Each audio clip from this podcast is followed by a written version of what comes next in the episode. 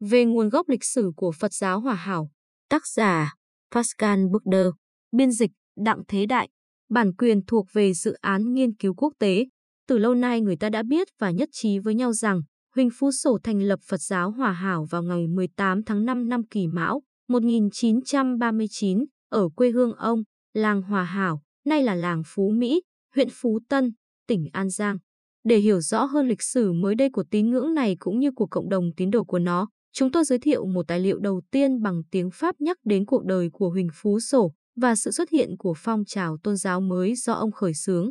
Tài liệu ấy có đề cập đến vấn đề về sự hình thành giáo lý của phái Phật giáo này, nhưng không vì thế mà có ý vén đi tấm màn linh thiêng bao phủ quanh nhân vật Huỳnh Phú Sổ. Nó cũng không đặt ra vấn đề làm rõ thực chất và những khả năng có tính mầu nhiệm của người thanh niên ấy, một nhà sư khác lạ, một thầy lang. Nó cũng không phân tích cái cơ duyên khởi dậy từ những nhân tố khác nhau, mà chỉ riêng sự kết hợp của chúng thôi cũng đôi khi gây ra, trình diễn hay ít ra cũng phải dẫn đến tái diễn sự hậu nghiệm, giải thích sự thiên khải và sự xuất hiện của một nhân vật cứu thế. Dù vắn tắt và không rõ ràng, bản tài liệu mà chúng tôi đang nói tới vẫn là một tư liệu không kém phần cơ bản để nghiên cứu về sự xuất hiện của Phật giáo Hòa Hảo. Nó cung cấp những sự kiện cơ bản về tiểu sử Huỳnh Phú Sổ, chỉ ra thời điểm phát hiện ra hiện tượng tôn giáo này, và cuối cùng, nó cho phép tập hợp những đánh giá của chính quyền sở tại cùng phản ứng tiếp theo của chính quyền thuộc địa. Hòa Hảo cho đến đầu thế kỷ 20 là một ngôi làng yên tĩnh thuộc Tổng An Lạc, quận Tân Châu, tỉnh Châu Đốc. Cái tên hiền lành của nó gợi nên sự hài hòa hết mực. Vị trí địa lý, cũng như những điều kiện thủy văn và thổ những địa phương, cất nghĩa sự tụ cư lâu đời và thịnh vượng của nó so với khu vực. Ngôi làng không chỉ được bao quanh bởi hai nhánh của sông Mê Công, mà còn bởi một dòng hợp lưu tự nhiên của chúng là con sông Vàm Nao. Chiếm vị trí tận cùng của một roi đất, ngôi làng hướng mặt về phía đất liền của roi đất này, hoàn toàn mở ra về phía Đồng Tháp 10, Hậu Giang và huyện Chợ Mới, tỉnh Long Xuyên, ở phía đối diện với nó. Đồng thời, ngôi làng cũng phát triển về phía ven sông và có một vùng đất rộng trồng lúa. Dưới con mắt cảnh giác của chính quyền thuộc địa, các thôn làng khác ở vùng này vẫn bị coi là chống đối, tựa như các địa phương này ngay từ những năm 1860 đã tỏ ra là các căn cứ kháng chiến chống cuộc xâm chiếm của Pháp. Rồi thời gian sau đó còn là nơi trú ngụ của các tổ chức yêu nước đầu tiên, hay là nơi xuất hiện các chi bộ tiền cộng sản trong thời kỳ giữa hai cuộc đại chiến. Sau các cuộc biến loạn những năm 1930,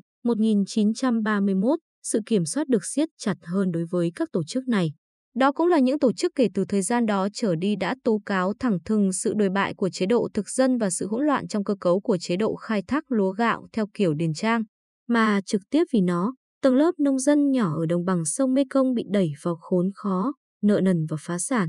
Quận Tân Châu không biết tới tình trạng khủng hoảng đặc biệt ấy do tính chất tương đối lâu đời của sự thành lập các làng, do sự đa dạng của các hoạt động kinh tế, do cơ cấu ruộng đất bị chia nhỏ hơn và cuối cùng là do những quan hệ thông cảm lẫn nhau giữa các địa chủ nhỏ và những người lĩnh canh. Nhưng quận Tân Châu và làng Hòa Hảo, như một ốc đảo, nằm ngay bên các trung tâm bất ổn về xã hội, chính trị của miền Tây Nam Bộ. Dưới góc độ tín ngưỡng và thực hành tôn giáo, đồng bằng sông Mê Công nổi bật trước hết bởi sự có mặt của các truyền thống tôn giáo lớn có liên quan trực tiếp đến cơ cấu đa sắc tộc của khu vực này. Thêm vào tình trạng đó là sự chằng chịt của các loại tín ngưỡng bình dân đang đòi hỏi một sự nghiên cứu có tính chất chuyên khảo và sẽ hứa hẹn một luận văn có tính chất tổng hợp nhỏ. Tạm thời, chúng tôi mới chú ý đến những dữ kiện căn bản, đó là tam giáo, một sự hỗn hợp có tính chất bình dân và theo kiểu biến hình của nho giáo, Phật giáo và đạo giáo, mà ngay từ đầu đã bị giải thích lại rất nhiều và mang tính chất địa phương, do chịu ảnh hưởng trực tiếp từ những sự tiếp thu nho giáo không chắc chắn của các tổ chức xã hội ở đồng bằng sông Mekong.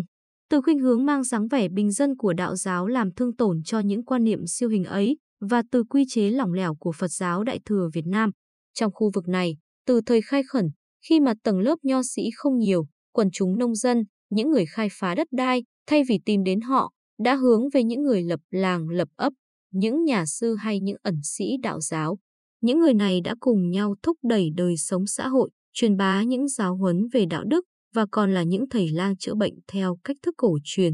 Những cuộc tiếp xúc lẫn nhau giữa các thành phần dân cư, mỗi thành phần mang theo một kho tàng riêng về văn hóa cổ truyền, về các truyền thuyết, về các văn bản cổ, hệ quả là dẫn đến những cách thức tiếp xúc văn hóa bình đẳng có thể nhận thấy trong lĩnh vực tín ngưỡng bình dân. Mặt khác, thời kỳ thuộc địa của Pháp đã đẩy nhanh những biến đổi xã hội ở đồng bằng sông Mekong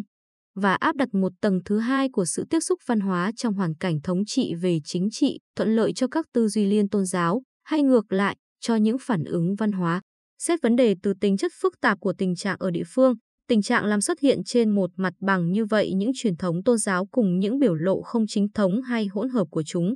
Và sau đó lại có nhân tố đến từ phương Tây vừa gây ra sự phản ứng về văn hóa vừa tạo điều kiện cho những tín ngưỡng cứu thế. Chính quyền thuộc địa do những lịch lạc về tư tưởng tự coi là mình có sứ mệnh khai hóa đã nhanh chóng hướng cái nhìn phê phán về phía các tín ngưỡng bình dân cũng như về các tôn giáo và triết học lớn của phương Đông. Thêm vào đó, lo lắng cho sự vững vàng lâu dài của chế độ, chính quyền đã coi những người truyền giảng các đạo này như những nhà sư phản nghịch hay các gian đạo sĩ. Chính quyền đã ngờ rằng những người có uy tín nhất trong số đó đang sống ẩn giật trong các vùng núi cao hư quạnh vùng thất sơn là nguồn gốc của các bất ổn trong dân chúng hay các cuộc nổi loạn. Quan niệm này ít nhất đã góp phần coi các tín ngưỡng bình dân địa phương, trước hết là Bửu Sơn Kỳ Hương, là nhân tố xấu. Nhiều hiện tượng giáo phái trên thực tế đã dựa vào Bửu Sơn Kỳ Hương về mặt giáo lý hay tín điều. Từ nửa đầu thế kỷ 19, người sáng lập Bửu Sơn Kỳ Hương là Đoàn Minh Huyên, đã truyền bá dưới hình thức sấm giảng một đạo Phật thân thiện và thế tục, phù hợp với cuộc sống nghèo khổ của những người nông dân khai phá đất đai ở trong vùng. Trong khi chữa bệnh và viễn du liên miên, những hoạt động ấy của ông cũng đem lại cho ông một vai trò xã hội trong việc thành lập những thôn ấp mới. Phật Thầy Tây An, tức vị Phật Thầy an lành cho miền Tây, đã khuyến khích đồng bào sống theo tình thương Phật giáo,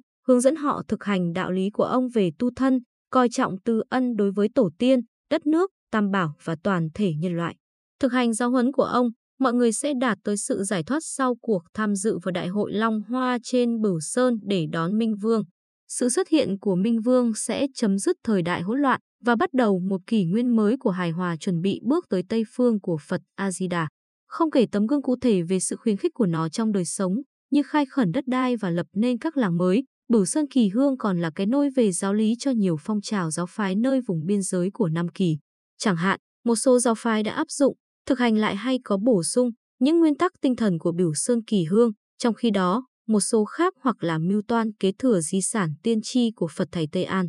Tự đóng vai trò là người thừa kế trung thành và chính đáng của ông, hoặc là giải thích lại nhân vật Minh Vương huyền thoại, đồng thời khởi phát một tín ngưỡng cứu thế có nguồn gốc từ truyền thống Phật giáo và những thứ đạo khác có liên quan. Thời kỳ giữa hai cuộc đại chiến có một vài sự kiện mới gây chú ý đối với chính quyền thuộc địa, đạo Cao Đài, một phong trào tâm linh và tôn giáo có tính chất tổng hợp, đã chính thức thành lập vào năm 1926. Được hưởng sự khoan dung tương đối, nó đã nhanh chóng trở thành một trong những tôn giáo có đông quần chúng nhất trên toàn Nam Kỳ. Phong trào chấn hưng Phật giáo Đại Thừa hướng đến việc tái tổ chức và thống nhất tăng đoàn, in ấn và dịch kinh sách sang quốc ngữ. Rốt cuộc cũng đã khiến chính quyền bận tâm, tìm cách định quy chế cho những hội đoàn Phật giáo mới và ngăn ngừa mọi phong trào quần chúng có khả năng đưa tới sự phản loạn. Trong suốt thời kỳ hình thành nên những biểu hiện chính trị mới ấy, một thời kỳ vừa tiếp diễn những sự thờ cúng bình dân vừa ló dạng những tín ngưỡng mới, làng hòa hảo không gây chú ý bởi bất kỳ một hoạt động tôn giáo bất thường nào.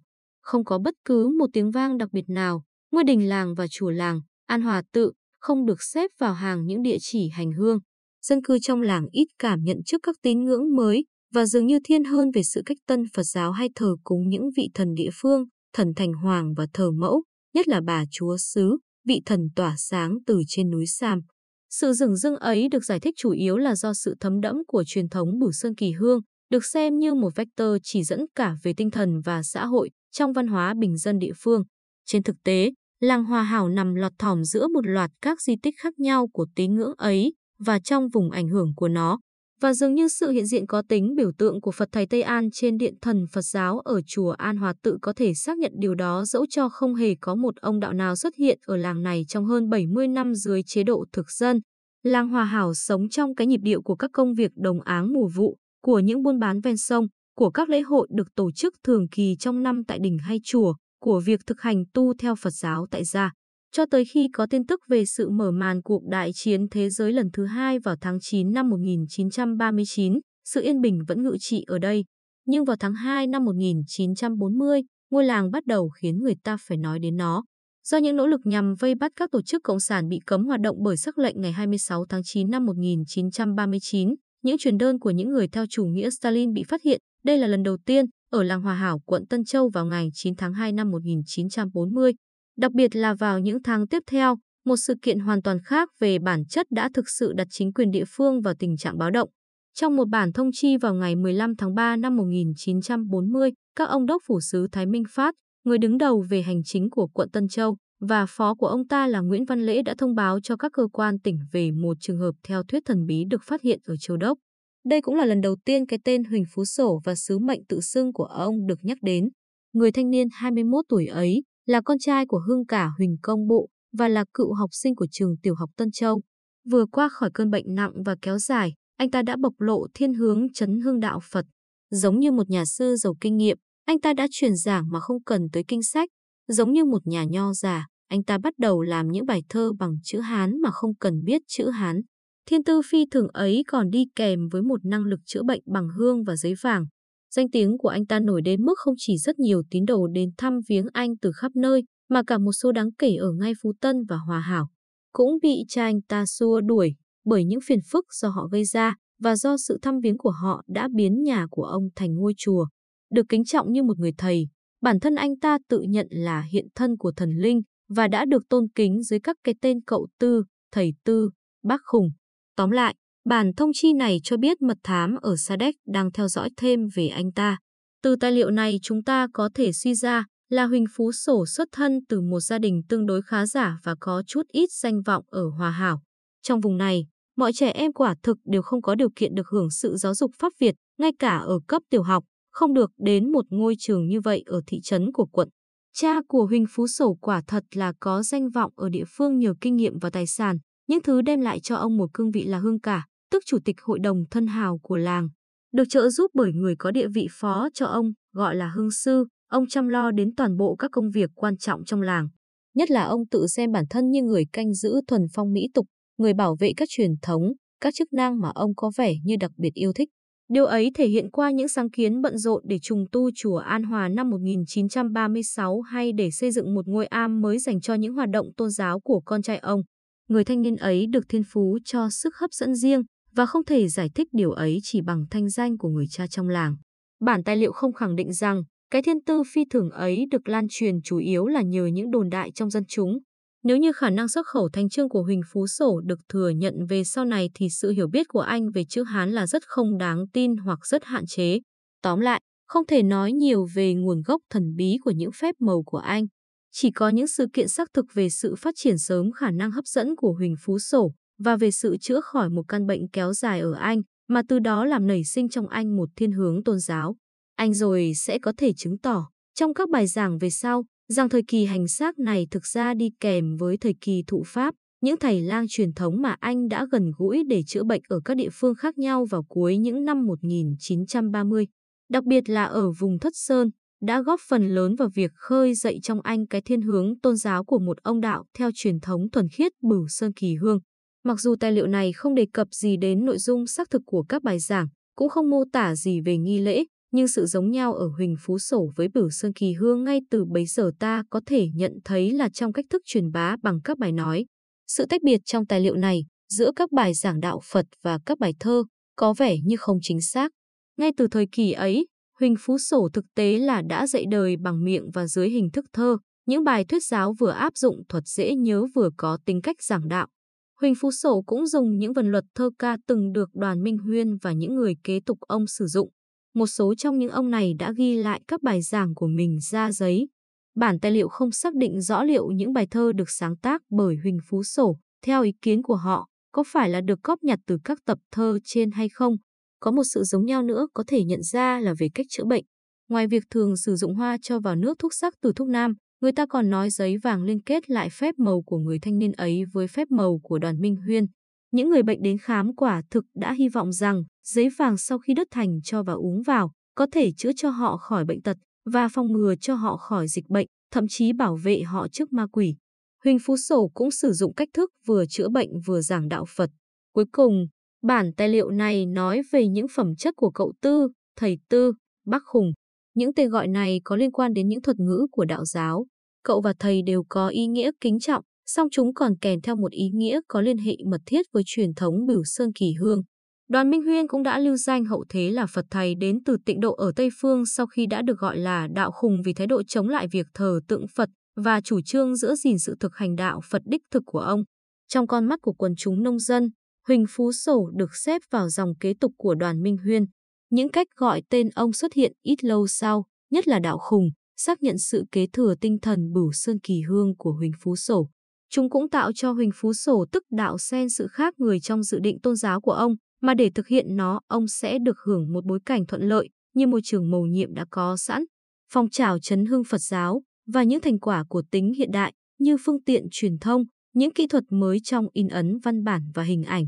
Vào lúc mà chính quyền sở tại ngày 15 tháng 3 năm 1940 thông báo về trường hợp theo thuyết thần bí này, chính bản thân nó bị bất ngờ trước hết, bởi danh tiếng của chàng thanh niên Huỳnh Phú Sổ, theo như bản thông báo viết, làm cho tín đồ đến từ khắp nơi và những thân hào hàng đầu cũng trở thành muôn đồ. Cái cảm tưởng bị bất ngờ ấy đặt ra một câu hỏi về lý do và thời điểm phát hiện ra phong trào tôn giáo này. Có phải do những sự thăm viếng đi lại tăng lên bất thường trong làng từ thời gian ấy đã gây chú ý? Có phải do một vài thân hào nào đó trong làng hay do những người đi ngang qua làng hay do những nhân viên mộ lính đã cấp báo cho nhà cai trị? Có phải việc theo dõi các phong trào chính trị và việc phát hiện truyền đơn của các cơ quan cảnh sát đã đưa tới sự quan tâm đặc biệt hướng vào ngôi làng? Không có một giả thiết nào trong số đó được xác nhận. Việc phát hiện ra phong trào tôn giáo này thật ra bắt đầu từ một vụ đổ máu ở Tân Châu vào tháng trước đó. Ngày 16 tháng 2, khoảng vài chục người đi theo đạo tưởng, tin rằng thân thể họ không thể bị thương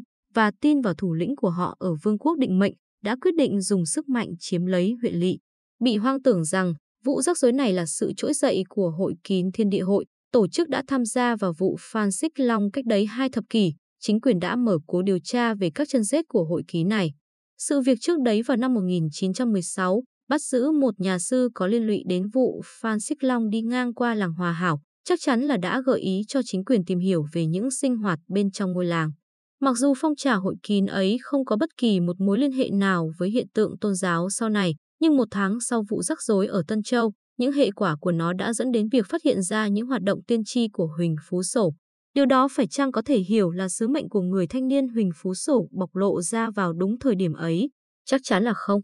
Thực tế là đã qua 8 tháng kể từ lúc anh ta thức tỉnh từ xương ngày 4 tháng 7 năm 1939, cho đến lúc chính quyền phát hiện ra anh ta ngày 15 tháng 3 năm 1940. Sự nổi danh của anh ta gây bất ngờ cho các cấp chính quyền thuộc địa được giải thích một phần qua lời màu đầu. Theo đó thì Huỳnh Phú Sổ đã chữa bệnh, tiến hành thuyết giáo, và tới vùng Thất Sơn nhiều lần một cách vô cùng kín đáo. Nhưng sự lặng lẽ này đã thực sự chấm dứt kể từ ngày 15 tháng 3 năm 1940. Kể từ ngày đó, chính quyền thuộc địa tung ra một loạt các cuộc điều tra chuẩn bị để định đặt về số phận của người thanh niên cuồng tưởng ấy. Chưa đầy hai tháng sau đó, Huỳnh Phú Sổ được yêu cầu tách khỏi những người sùng bái mình để chuyển đến sống ở một tỉnh khác. Ngày 18 tháng 5 năm 1940, ông rời ngôi làng quê hương và bắt đầu một cuộc viễn du trên vùng đồng bằng sông Mekong.